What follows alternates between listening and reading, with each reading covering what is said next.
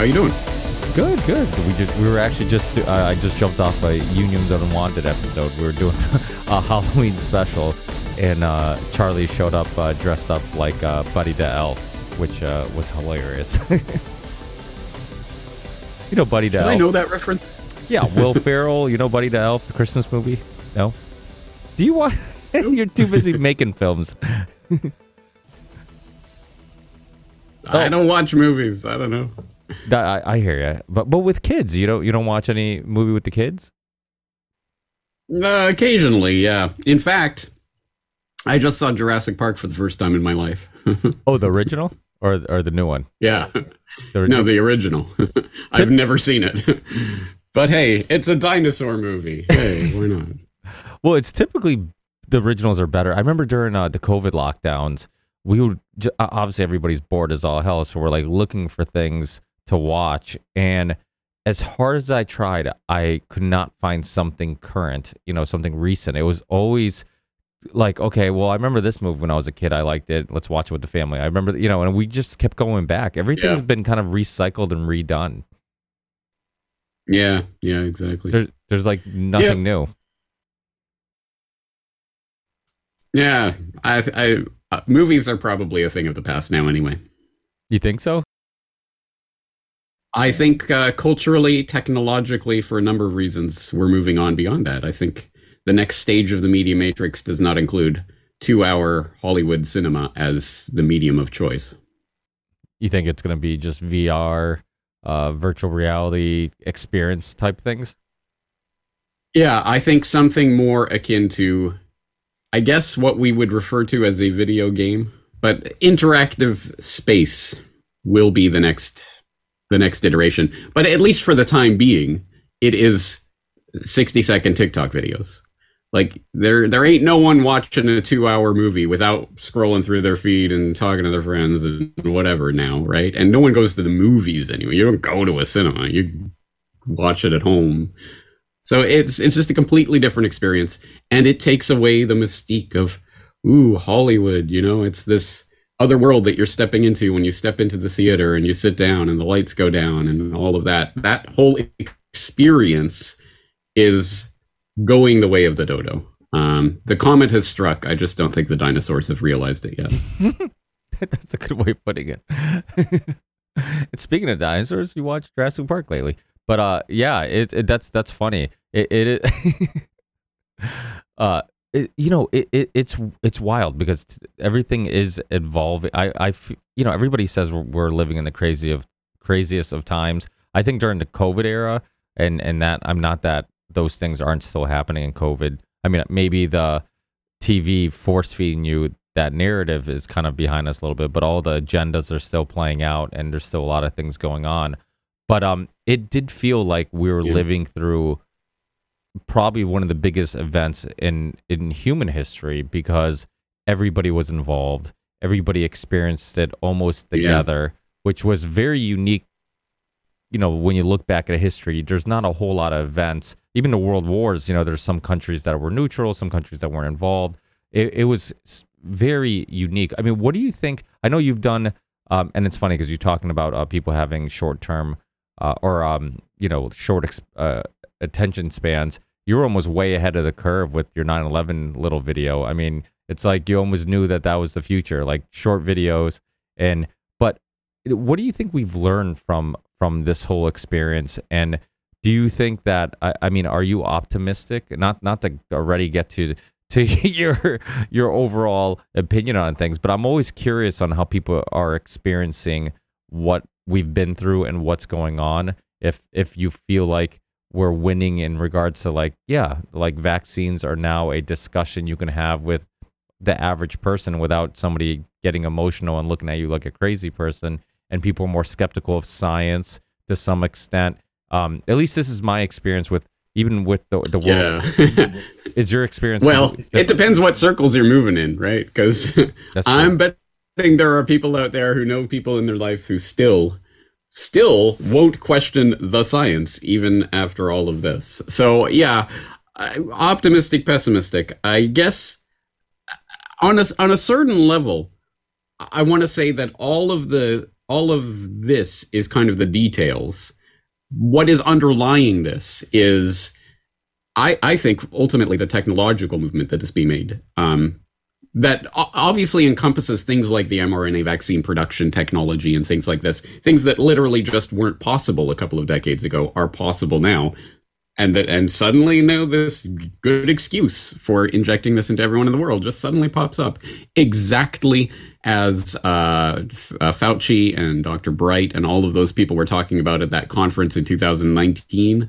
And I'm going to forget the details of uh, who was sponsoring that conference, but you can look it up. In October of 2019, they're sitting there talking about the universal flu vaccine. And well, it, it, you know, this technology is so great and it's going to make all of this old vaccine technology out of date. But we just, you know, it's unless there's some sort of crisis, no one's going to go along with it as they were saying in October 2019. Anyway, because they were saying, oh, it's going to take 10 years to roll this out and cost billions and billions for the family manufacturers, and they're not going to want to do it. But if the government could step in and convince people that they need to have this. Um, so uh, there's that sort of level of the technological strata. But as I say, I think there's the underlying technology of such things as the devices that we are using to physically communicate with each other not physically communicate, digitally communicate with each other. Because, Ricky, I've never been in the same room as you. And so some viewers out there may wonder uh, is is this the same person? Maybe it's James in disguise playing both parts. They've never been in the same room. Um, but I, again, that speaks to the the sort of the nature of what we're living through right now, and what was I think at the core of that COVID experience you're talking about. Not only was it the first truly global psyop that rolled out literally everywhere around the planet at the same time in that sort of dramatic fashion. But also the the very nature of what happened there was it's yeah now we are communicating with each other more than ever before digitally online. More and more of our life is online which of course is exactly the great reset agenda. The fourth industrial revolution what they have been talking about for years. The point of that is your digital life will become as important more important than your actual physical life. And here's an example of what that'll be like. We're going to lock you in your homes and everything, all your contact with the outside world will now be digital. And oh, by the way, we can turn you off and on on this platform, censor you from here, stop you from communicating there, put all your emails in spam boxes, whatever. We can do anything because we control the digital world. That's sort of the nature of this, which is why to a certain extent, as hopeful as it may be that some people may start may have gone to i know a lot of people have gone down the rabbit hole and started questioning things because of the craziness of the past few years. But if we don't confront the technological nature of what's happening who cares? Because they're going to deep fake a ricky Varandas who's going to go around saying i love the vaccines and i whatever. In the digital world they will control that world top to bottom if we let them yeah, that's and that's a scary future to to kind of uh, try to digest. It's a, uh, it, you know, it, it, it's it's weird because uh, you know I'm I'm kind of going back and forth too. I feel like some people are waking up, but I almost feel like this trend during that or, or that trend in the direction that we're going, it's almost like unstoppable. You can't prevent it. It's it's and it it reminds me of like, and I've talked a lot about this on the show recently um, I've had Doctor or not Doctor Professor uh, Michael Millerman on the show. He's the guy who um, from Canada, Canadian, got uh, uh, basically lost his professor uh, his job at the university because he was translating uh, the first person to translate Alexander Dugin's uh, books into English because he's um, Michael Millerman Millerman's also Eastern European and and found his Dugin's philosophies and some of his work interesting. Started translating it, and then of course you know you can't god forbid you you share somebody else's perspective on things and uh and and then lost his job. But um he, going down that rabbit hole of alexander dugin because i find him very fascinating too and and i think some of his perspectives are, are very fascinating and and just different ways of looking at things and trying to understand like the soul of of russia specifically because one thing that the the west does really well is paint the picture that this uh, you know whoever the enemy is is the other. You don't understand them. You don't want to understand them. And you know we've we did that with yeah. the war on terror. We've done you know we're doing that now with the Eastern Europeans, the the Russians specifically. And um, but they had you know it, it led me down this rabbit hole about this this whole idea of uh, the Enlightenment, right? And how after the Enlightenment we um, we be, we started this trend towards materialism and and scientism, you know, and and it was because you know we almost look at the Enlightenment as like this great uh, time in history. You know, some people look at it as as that way, as like a positive thing in history, a positive event. But Leo Strauss, which you know I, I started diving deeper into his work because of uh, Michael Millerman and Alexander Dugin referencing him so much. Um, he has this perspective that it it it will it's almost you can get that almost as the beginning of the origin story of the path we're going down. You know, you get the enlightenment where it's like, oh yeah, we'll leave all that supernatural stuff, that spiritual stuff, the religious wars will will will stay behind us, and we'll put that behind us, and we're we're now enlightened. And but it comes at a price. Now, without uh, spirituality, without um, believing in uh, other things besides things that you can feel and touch and you know this material world uh, we uh, end up having this issue now where we don't believe anything that science hasn't already uh, tr- explained or, or, or, they basically say they have explained and uh, is it do you think have you ever uh, th- went down that rabbit hole and and thought about that is that do you think there's anything there right, yeah yeah the the whole dark enlightenment thing. I haven't read Dugin um, yet. I will at some point, but I haven't read him directly yet. But I'm uh, currently working through a, uh, I think it's an 800 page biography of Putin. I'm listening to the audiobook, so it's 29 hours um, wow. by Philip Philip Short, and um, at any rate, it's good to get some of the biographical details. Although he starts out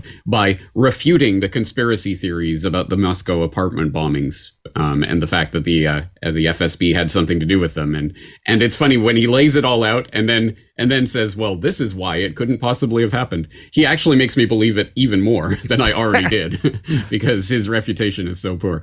But that to the side, yeah, the whole the idea of the enlightenment and and secular humanism and dialectical materialism leading to communism fascism um, progressivism which was the torchbearer for uh, for eugenics in the early 20th century.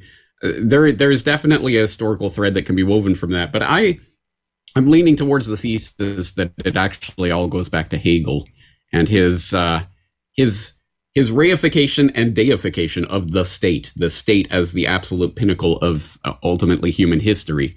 And I think all of these authoritarian ideologies end up, whether they know it or not, going back to Hegel. And I think that might have been the sharpest wrong turn in philosophical history. But I need to do some more thinking and reading on that. So I, I reserve. Uh, that's just a. I'm just throwing this out. I'm spitballing. You heard it. heard it here first on the Ripple Effect podcast, folks. Um, we'll see if I flesh that out with some more um, uh, podcasts in the future. But yeah, uh, there is definitely something to that. At, at, any rate, the scientism, which has led us to the point that we are at today, and scientism, of course, being this ideology that uh, essentially follow the science, trust the science, what Fauci says is right, kind of thing, which, of course, has nothing to do with the scientific method which at the end of the day is simply a method for discovering truths about the material world. And that's all it is, and that's all it is good at, and that is all that it can be used for. But when we start putting our our structuring our society around it, um, that's when we start to run into the problems. And uh, just just at the basic level that you could describe this to a normie and you don't have to bring up any sort of crazy conspiracy ideas but just at the most basic level of this is when you do an analysis for example of hey maybe we can stop the spread of this virus if we lock every human being in the world inside their own home for a month let's see how that'll work uh, who is running the uh, the the other side of this scientific experiment, like, say, the economic side of this. Because if you lock every human inside their home for a month, yeah, maybe you can stop the spread of some pathogen, but what will that do to oh, I don't know, all productive human activity on the planet. Maybe that'll, maybe that's disruptive. Maybe we can't do that sort of thing. Maybe there is cost benefit analysis. So, of course, the economists will come in and say, well, yes, our science is the real science and you should be listening to us. But I take that with a grain of salt. But at any rate, it's not like there is a the science here. That's, that's sort of the underlying issue that we keep coming back to that there is the science and Fauci uh, or whoever in in whatever country you're you're listening to this in, it represents the science, and they speak with the the voice of the science, as if the science is a singular thing that speaks this one thing that we should all uh, agree to. So, I get why the people, why actual scientists, for example, might be should be the most opposed to the scientism that is now being preached in society right now uh, unfortunately, if you do go out on that limb, like the professor you're talking about there in Canada or anyone else, uh, you're going to get you're going to lose your job. You're going to get algorithmically shuffled out of existence or deplatformed or whatever. They're going to shut you up, which is, of course, another of one of the big lessons that we've learned over the last few years. Any and all scientific dissent can and will be quelled. The latest edition of which is YouTube's latest announcement. I'm sure you've seen by now that um, if you ha- are a medical professional, they are going to certify you as either an authoritative voice or not authoritative. And YouTube is going to decide what medical professionals are authoritative and adjust their algorithm accordingly. Yay, what could go wrong? Now, uh, yeah, and, and the thing we were referencing for people, if they want to look it up, uh, the, the Russian apartment bombings, uh, they blamed the Chechens uh, yes, other countries also have false flags and, and, and, do similar things as the U.S. It's not always just the U.S. Uh, they're all guilty of doing it. Um, but yes, and then you know, uh, obviously they use that as a justification to get involved with the Chechens and point the fingers there. But uh, the so do you think this trend is because I'm I'm trying to grasp the idea like is this something that humans a path that the humans organically go down, uh, you know, would go down regardless. We're like, we just keep advancing, we keep advancing, we keep advancing, and eventually this um, mutation where we're blurring the line of gender and we're blurring the line of of uh, you know so many things that uh, you know conservatives uh, try to hold on to. Do you think that's all organic, or do you think it's on purpose? Like, is somebody f- forcing this this trend in that direction? Uh, for a greater agenda, or is this just a part of progressing as a human civilization? No, I, I think uh, culturally speaking, there's nothing that's set in stone, and human humanity could could go take all sorts of different directions. Um, but when you have a small group of oligarchs who control the vast amount of resources that they do in the system as it exists today, uh, they are going to be the ones who will ultimately be able to influence the direction of that change. And I don't think it's cartoonish as cartoonish as to say somebody has written out the script and you know every single plot point is in there. But I I don't think it's like that. But I think they can direct things this way or that way. When something, when a movement arises or when a person's kind of coming up the ladder, they can help that person out. They can help that movement and they can starve the other ones of funds and things like that in order to make sure that society goes in a certain direction. So, what direction are they trying to take us in? Uh, again, I don't think you have to exactly be Nostradamus to figure that out.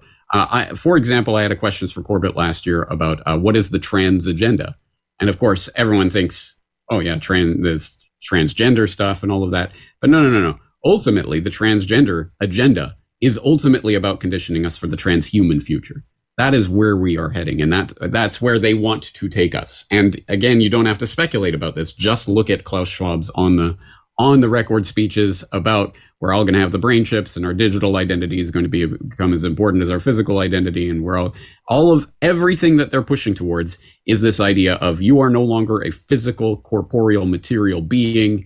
You're just this digital entity and we will control that digital entity in the digital spaces where we allow you to be and that will be your life um, going into the future. Jack into the matrix, guys. What could go wrong? Now, in in regards to technology advancing, uh, you did uh, you do, you've done a, tons of amazing documentaries. I, I don't even know which one to talk to you about because you're constantly putting out more and more work. Uh, that, that's why he doesn't have time to watch movies because he's too busy making them. But it, very uh, true. yeah, uh, the Media Matrix. W- what was because I'm sure that is timing ever a part of what you decide to release, or is it more like okay, this is on a bucket list of things like okay, I want to do a film that focuses on this. I want to do a film, and then it just happens to come out at a certain time, or is there a reason why the Media Matrix film was released recently? Mm, it depends. Plus, those things tend to blend together at certain points. So, yes, I do have a, a sort of bucket list of I, I need to do a documentary on this, and sometimes events and things will force that through. Um, sometimes things uh, the events themselves completely suggest a topic. So, who is Bill Gates? I wasn't planning on doing a Bill Gates documentary, but at that particular moment there in the summer of 2020, I thought it is time to put all of this information I have on Gates together and get it out there. And uh, me and Brock worked on that for one month and produce that two hour documentary. Absolute insanity. But anyway, um, so sometimes it is events themselves that dictate it. Sometimes it's just on a bucket list and then events come up and I think, okay, now's the time to start working on it. Sometimes it's just what I feel. There is no, I'm not, I, I certainly don't have some sort of strategy. I'm not weighing out, okay, this video versus this video and which one will, which one will get more juice in the algorithm or anything of that sort. It is really just whatever I'm sort of interested in at the moment.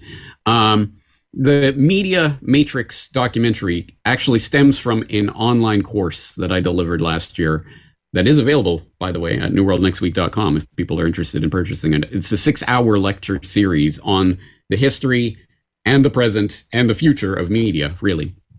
Um, it's charting that course of the development of mass media and what that is doing to us as a human species. And there's so much really important information. I think truly, truly important information in there that I knew I needed to get that out in some sort of condensable, watchable format for people. So I, I sort of condensed part of that and took it and put it in that Media Matrix documentary. Um, so that's how it came together. Um, and I get that it's not, it might seem strange. Why are you talking about this now? But honestly, as I've been saying throughout our conversation here, I think this is kind of the underlying part of what it is we're experiencing. All the details of what's happening on top of that are sort of details. The actual picture of what's happening is the changeover in essentially in in in humanity itself in the human species that is taking place as a result of the changes in our technology for communication.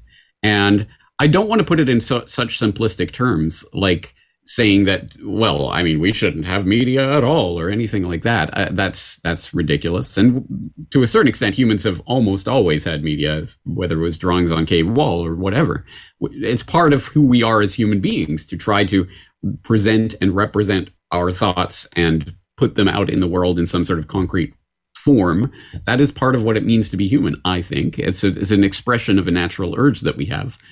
But carry that natural urge out far enough and with enough technological advancement, and you start getting to the point where we are creating media spaces, digital worlds that we will inhabit more so than we inhabit the real world. And there's the stat that just continues to blow my mind but it was a couple of years ago. I should really have this, you know, bookmarked and ready to go because I can never cite the exact figure. But it, it, was something like the average American is now spending something like 10 hours a day in mediated space. I think it was more than 10 hours, but I'm going to be conservative and say 10 hours, which is insane. I mean, yeah, and I get it because who isn't talking on Zoom or have their phone in their hand or earphones in their ear or maybe reading a book? Do, do people still do that? Or or reading listening to an audiobook like the Putin biography. So yeah, I get it. Yeah, and I, obviously, given what I do, I'm as guilty as anyone of that. I am super steeped in media all the time because this is what I do for a living. But um, what does that mean? What does that do to us at the human level? What does that mean for our communication with other people? Though, and then self-reflexively, how does that start to shape the things that we even want to communicate in the first place. If all of our experience is mediated and is coming to us through the media, then all, all we think about, all we do, all we reflect, all we communicate about are the things that we have received through that mediated experience, more so than things that we get in actual physical reality.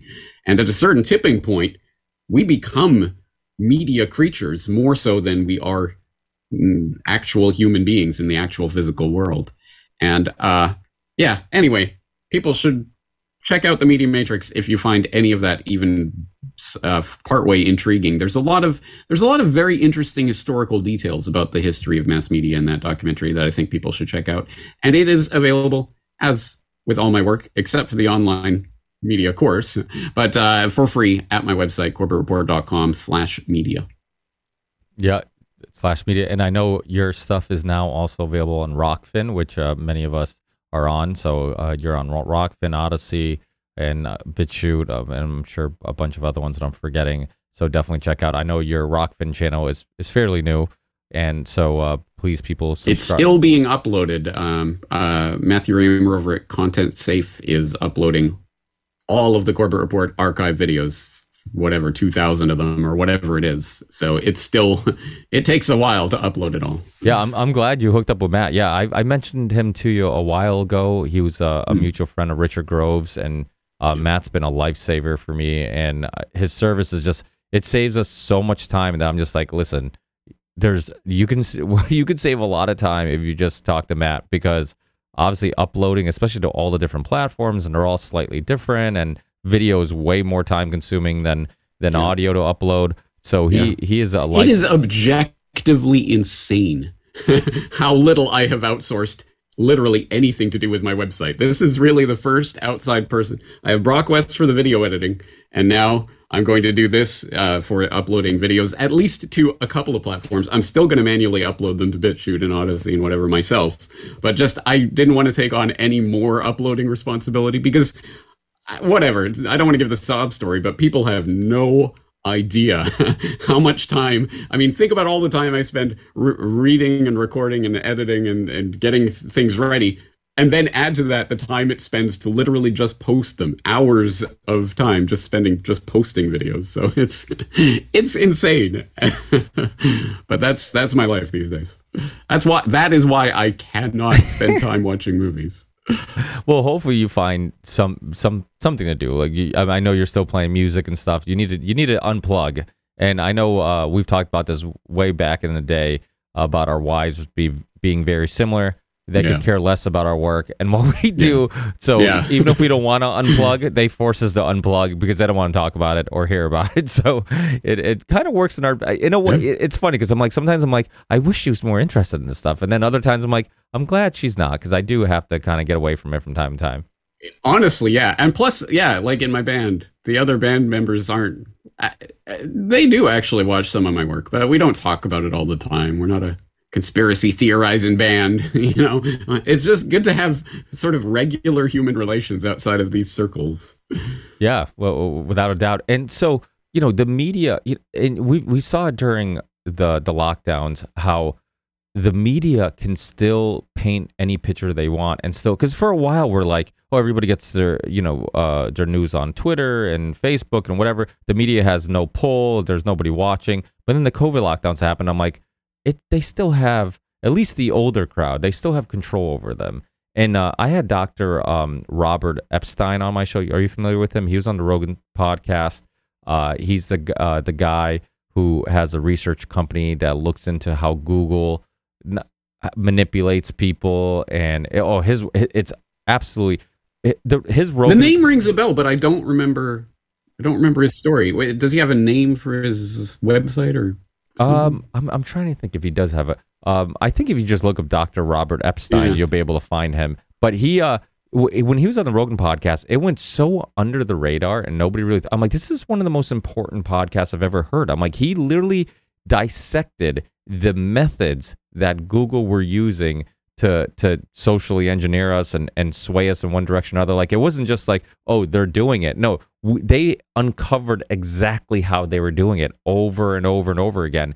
And um and then it, you know, talking about the power of the media and social engineering and all this stuff.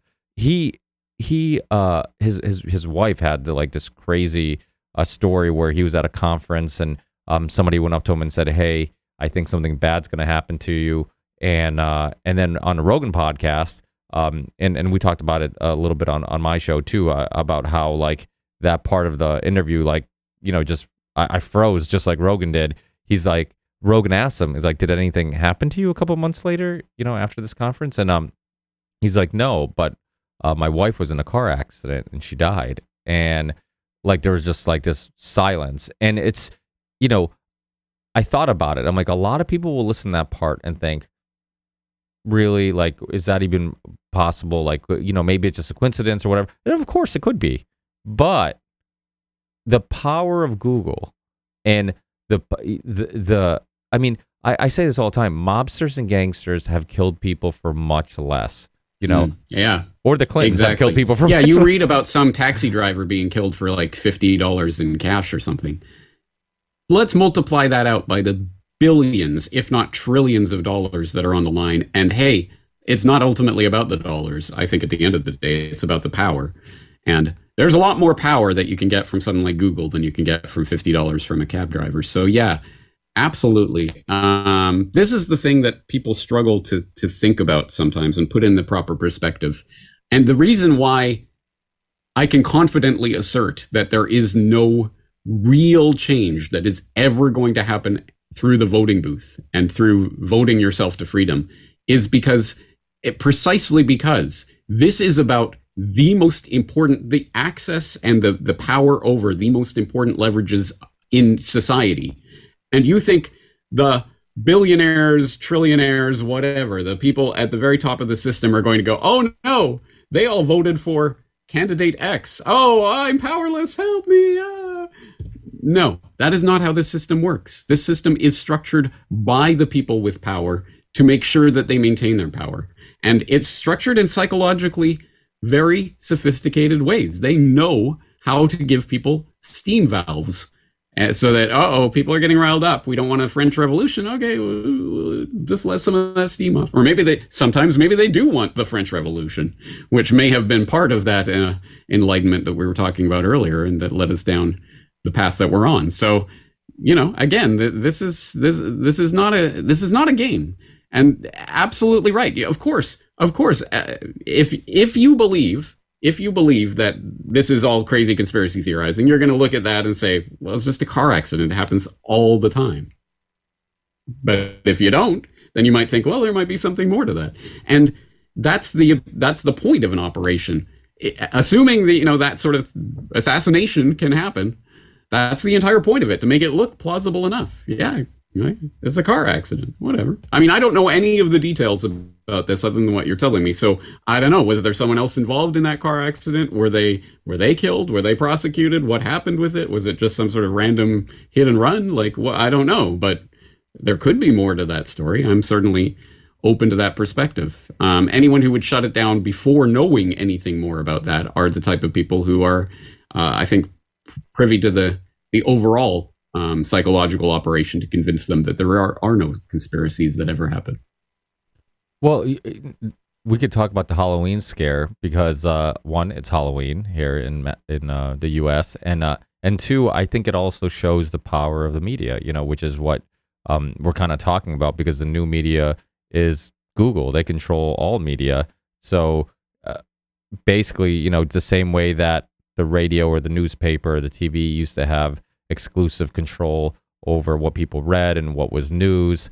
Um, now, you know, you have Google who controls those outlets. And uh, Whitney Webb was actually on uh, the Patrick Bet David show recently. I don't know if you saw that, but it was it was awesome that he actually had somebody on like her uh, to discuss the Epstein thing or whatever. But she was talking. They asked her about the media, and he, she was saying how she hasn't seen her parents in a long time. She hasn't been in the states in like eight years, but she was at her parents' house first time in like eight years, and they just basically regurgitate what they see on TV, and like it's this I like, and and it kind of reminds me of, and you're always so ahead of the curve. Uh, your your documentary, The Crisis of Science, and this you know which is a great i highly recommend people going back and checking that out but it's we we have this problem or i shouldn't say we but you know as, as a society we have this this uh deep rooted um i don't know if it's in our if we've been engineered this way but and we probably have to look at anybody who is on tv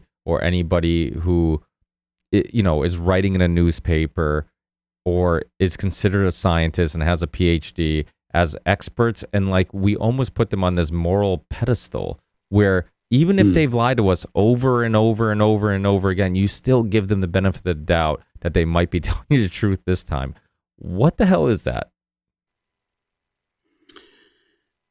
Again, I think this has to be an extension of an expression of something that is sort of natural to humans, but also that there is a, a sort of logic behind it. Because in our daily lives, we all the time we put our trust in various people that we may or may not know anything about other than they were certified, you know, they they have this qualification. Okay.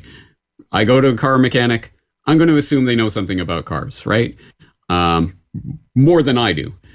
And and uh, we we make that judgment a million times a day without even really thinking about it, and we put our lives, we entrust our the safety of our lives and our families' lives in the hands of people that we don't know. We have to do that for society on this scale to function. So it is unfortunately not that difficult to hijack that sort of natural part of human society and how we come together as human beings and to okay well we're going to institutionalize this and make it so that everyone will be playing the same ball game that we tell them to play. And um, the the obvious example of that historically speaking if you want to look back at um, where i mentioned it in how big oil conquered the world i talk about in rockefeller medicine how the rockefellers carnegies sponsored um, abraham flexner or was that his brother Simon Flexner, one of the Flexners, to create the Flexner Report, which was to go around the United States and go, oh, look at all this shoddy nature of all these haphazard ways in which doctors become doctors. We need to standardize it. And so, of course, you get the uh, the American Medical Association, and you get all of these um, standardized medical schools that then start to standardize the education so that all doctors learn the same thing. They all go through the same experience. They all get indoctrinated into the same cult essentially and and uh, again it would be too simplistic to say that it's all wrong and that everything that you ever say is wrong and that you know if you just do 180 degrees opposite to anything a doctor says you'll be right because again that's that's almost like saying yeah i know that these doctors are not gods floating on on on clouds that know everything and can do anything um, but i'm going to take the opposite idea that they are demons with pointy horns who are literally evil all the time and trying to hurt as many people as possible. So if I do the opposite of everything they say, I'll be safe. Again, cartoon nonsense. Um, no, most doctors, most of the time, probably do genuinely believe they are doing well and doing what's right. They just don't know enough to know what they're what they don't know, right? Essentially, what they're not being taught.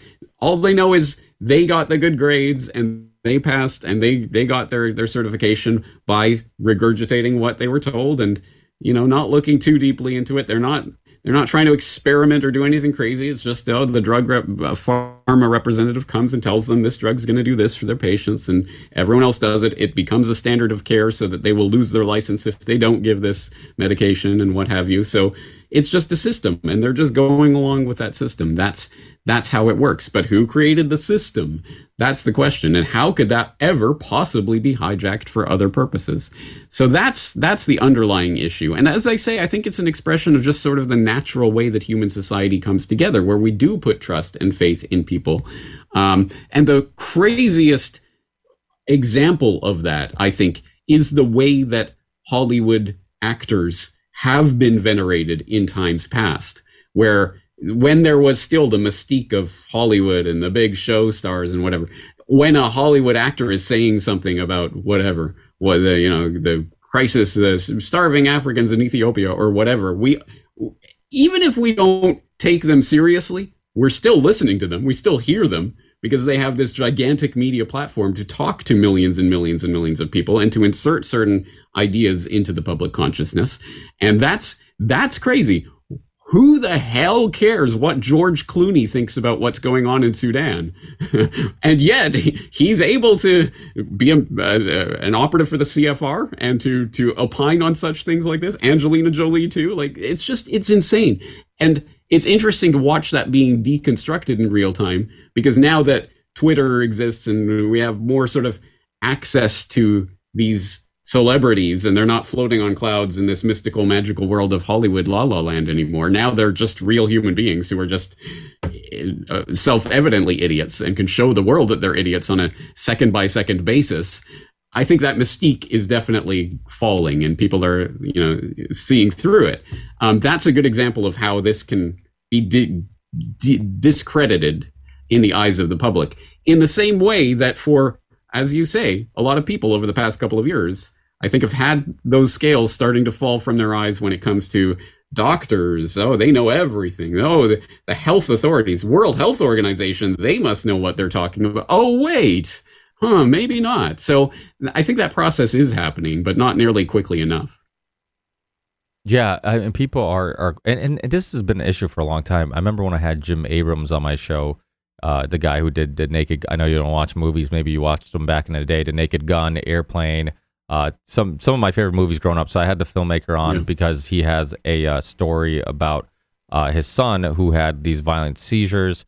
Uh, they went to uh, he basically had access to all the best doctors, all the best treatments, and all they kept doing is giving him more pills, more pills, more pills. Gave him a surgery that didn't do anything. So you know, looking back, reflecting, it was probably un- a unnecessary surgery.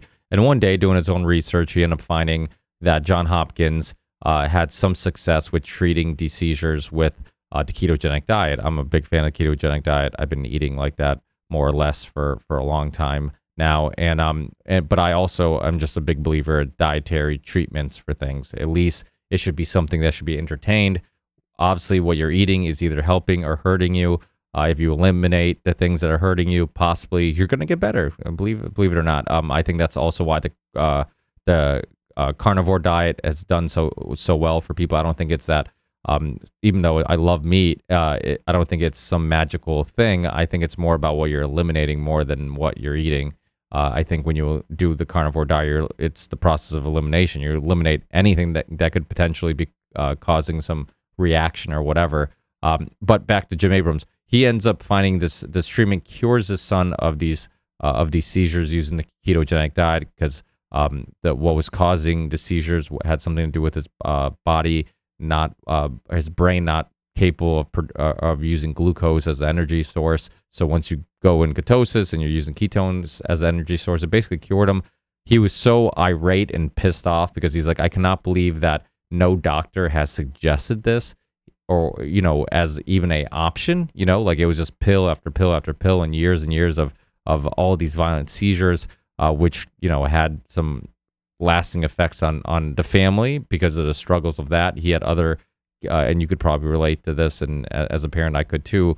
Uh, that one child needed so much of the attention of the family that other children were neglected and almost upset, you know, that, about the whole situation. So it caused so many issues. But anyways, my my point of the story is that he had access to all the best doctors, could cut in line in hospitals because of who he knew and and his status at the time of making these films. And nobody suggested these things. And we live in a world where most people think if the doctor's not suggesting it, then it must be pseudoscience. It must be BS. And his his story is a great story of like there was this other option. He he wasn't just going to any doctors; he's going to the best doctors, and mm-hmm. yet you know no. So it's like the best. Yeah. Yeah. Yeah. Yeah.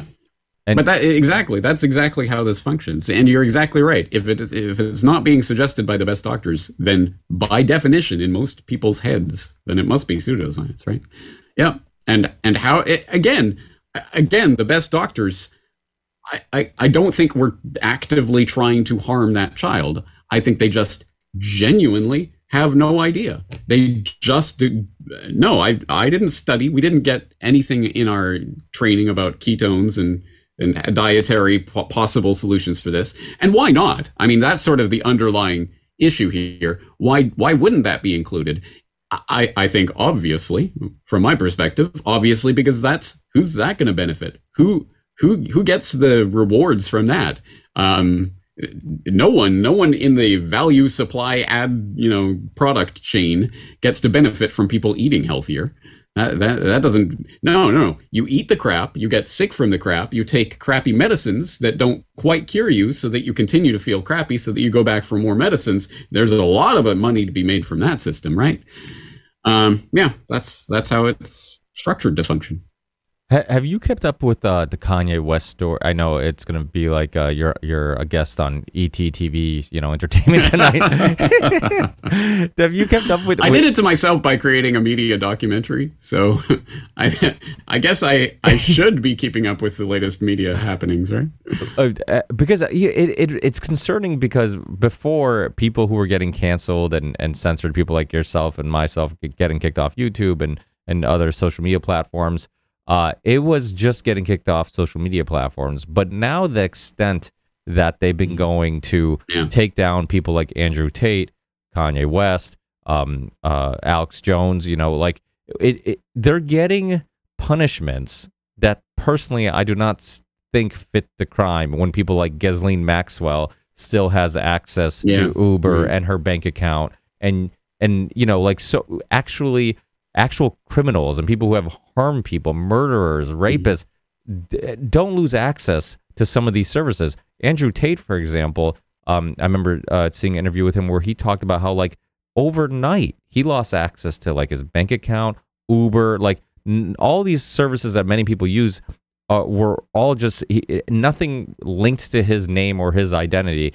would work. Nobody wanted to work with him, and it it all seemed like a collusion plan. Like everybody, Yeah. oh, And, and it ob- obviously is. There's Yeah. no way you can deny that. Especially, I mean, look at um, what happened to Alex Jones in 20, was it 18? When he was deplatformed from literally everything overnight. It was Apple and Facebook and Twitter and whatever else. Uh, There was a bunch of uh, platforms that deplatformed him on the, the same day.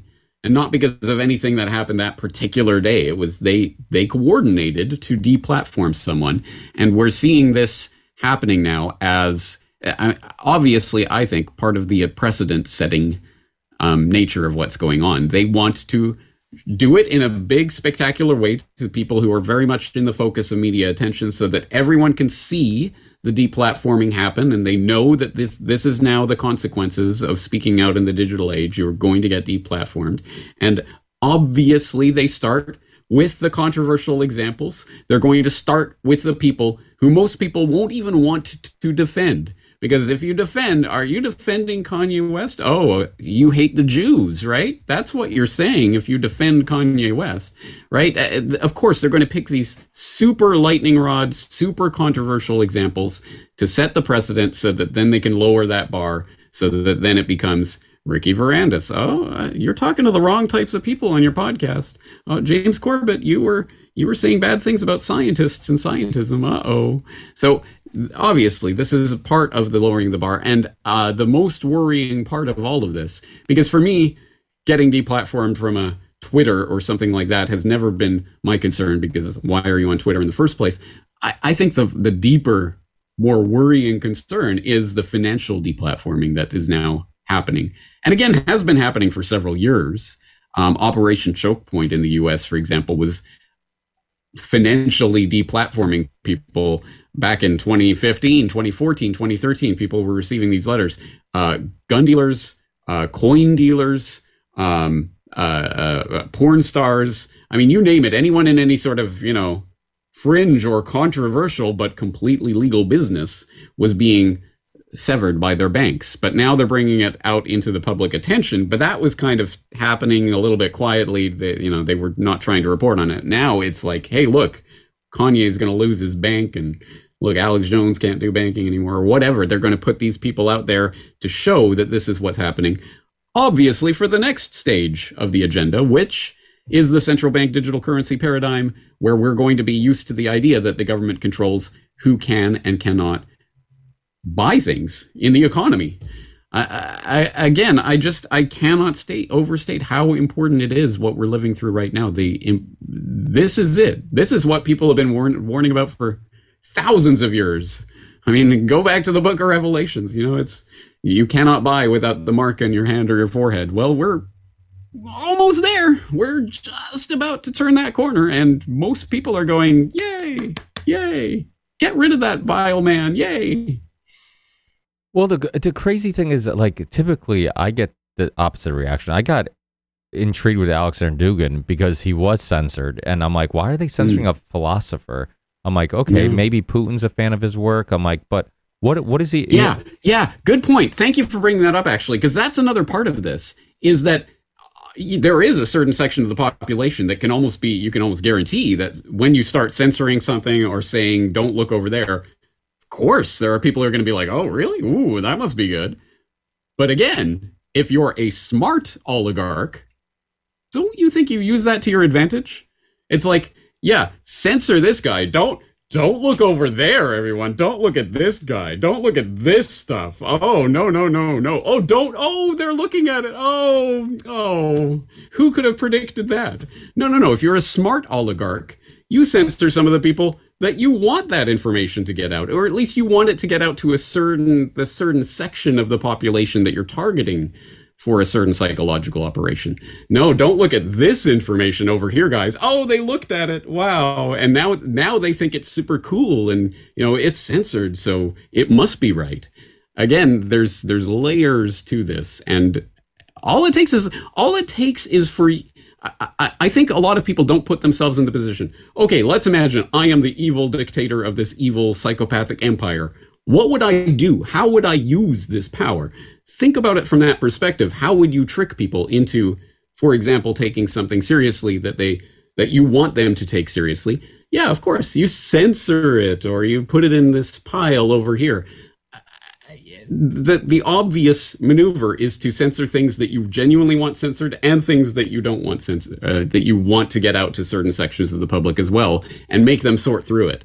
Because the ultimate I think the ultimate information control is actually to overload people with to the point where they cannot understand you you can never know what's happening underneath the cover of what information they want to get out what information they don't want to get out what information is genuinely valuable what information is 99% true but 1% poison or you know whatever ratio there is in there there's so many layers to um, information operations like this that uh, again it, it would be too easy if all the, if everything that was censored is 100% true, that would be a little bit too easy. Yeah, there, I remember the Merchants of Doubt uh, talked about this, and uh, I don't think I agreed with uh, the book, but I do remember this one thing that I, I learned in it this idea of uh, it being an actual tactic, this idea of just putting conflicting information because people will just kind of throw their hands up and be like, well, I don't know what yeah. to believe. I'm just going to believe the experts. And you saw during COVID. I mean, a lot of people are like, yeah, you're right you know, I am hearing that. I'm also hearing this. I'm also, I don't know what to believe. I'm going to do what they tell me. So it, it, it yeah. is a, yeah. a, a, tactic. But, you know, the, the thing is like um, recently uh, with Kanye West talking about the things that he's talking about, um, Kyrie Irving's another one. Like he, he got censored for, or he, he's been getting backlash about a. Uh, don't know if you've watched it or know anything about it, but it's called Hebrews to uh, Negroes Wake Up Black America. And it's a documentary that apparently he uh, Kyrie Irving reference, and of you know everybody's writing about this. Oh, you know he didn't he didn't um, retract sharing this documentary or whatever. And of course, the first thing I'm doing is like, what is this documentary about? And is this a perspective I haven't heard? And um, so you're right. Like sometimes it's like, okay, or they, you know, are they? So are you are you becoming a black Israelite? I don't know. Maybe I got to do a DNA test and give the Chinese my uh, my my my DNA information. Well, then... maybe maybe you can b- believe that without being black. I don't know. I just I don't well, know I mean, too many white black Israelites. Well, ha, well, it's funny because like even there, there does seem like there there's this, and there probably there has always been like this divide in society with the the scientism and then people that are more spiritual or whatnot. But it does seem like it's ramping up a little bit you don't talk about it too much. I think in the past, I feel like I have run into either interviews or work where you you talk a little bit more about your spiritual side or whatnot. But do you, uh, you know, do you is that something that that is important in your worldview? Like, are, are you you consider yourself a spiritual person, a religious person? Uh, I know a lot of times you, you just focus on on you know facts and historical stuff. Um, but you know what what that stuff, of course, has a play in our worldview and who we are as people. Uh, are you know? Would you consider yourself a, a spiritual person? Uh, well, as as I have said before, I'm definitely not a materialist. I do not think that the universe is simply composed of just the matter that we see and feel and sensori- sensorily experience. There is more to the universe than that, and so absolutely, I am not uh, the materialist in that sense. Um, having said that, yeah, I don't dwell on my spiritual beliefs and things like that because I am not here to be a guru. I'm not a, your spiritual path guide or anything along those lines. I am putting out information about the world that I think is important and that I hope that you will, at the very least, consider. And I think people can see sort of the the perspective and the ideology that I'm coming from from everything that I talk about, the way that I talk about it, the things that I I talk about. Yeah, I I clearly have an interest in the human species and it, uh, it, where it's going, and I am very much against the oligarchs and the evil psychopaths who want to control the human species. And I'm not afraid to use that word evil because I think evil exists and must be confronted. So I think there are identifiable parts of where I'm coming from and all of that. But I'm not I'm not here to lecture people about now this is what God is and this is how you become a spiritual person. If you want that, there's plenty of people who are out there giving that. I, I'm just trying to give facts about the world that I can point to and that I can show you that will hopefully hopefully bring you towards a, a, better understanding of the world. And if this information is useful to you, then awesome, great. Thank you to everyone who supports this work and makes it possible. If it's not useful to you, you don't have to listen. I don't have a gun to your head. That's the beauty of this work that we're doing. Um, but that's the horror of the system that they're going to bring in, whereby essentially they are going to try to once again control information to the extent that they used to back in the beautiful heyday of mass media back in the 20th century, where literally the handful of corporations controlled 90 plus percent of what you were seeing and hearing on a daily basis. They want to bring it back to that, and they are working hard to, and they're almost succeeding um, which is insane because we now live in the we, we simultaneously live in an era where the free flow of information, the decentralization of information, is now more possible than has ever been conceivable in all of human history. The technologically possible, feasible, it's doable, but at the same time, we're about to step into the most controlled information paradigm that humans have ever lived in. And to a certain extent, that's because we're going that direction because we are buying these devices that we know are controlled. We are going on these platforms that we know are controlled. We are putting more and more of our life and our identity and entrusting them to a handful of corporations when we don't have to do that.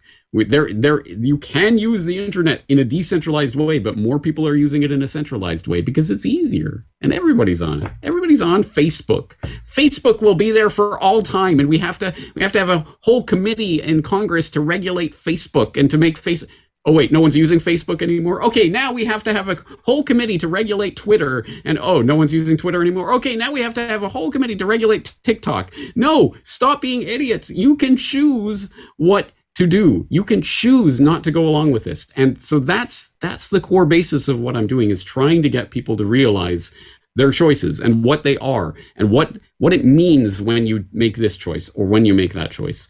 I would say that's my underlying purpose but I'm not here to guide people on some spiritual, metaphysical path and pretend that I'm some guru sitting on some cloud or something. I am not, and that's not what I'm here for. Um, so I, am not I'm not afraid to say, yeah, I'm definitely I'm not a, I'm not a materialist. I I think there there's more to this universe than what we experience with our senses. But I that's not that's not what the Corbett Report is about. I see what you're doing. You you like to keep us guessing, don't you? Ah, uh, you know me, international man of mystery. Speaking of which, I have another interview. Yeah, I, I right figured so much. You're always on the go. Uh, but thank you so much, James, for being with me, my spiritual friend, and and uh, and keep up the great work. Hopefully, we'll reconnect uh, in the near future. And uh, uh, as always, everybody check out James Corbett, CorbettReport.com. I'll put all the links in the show description. I'll send you this show once it's up and live, and, and we'll talk again uh, hopefully in the near future. Thanks, James. Awesome. Take care, Ricky. I always appreciate it. Thank you. Take care.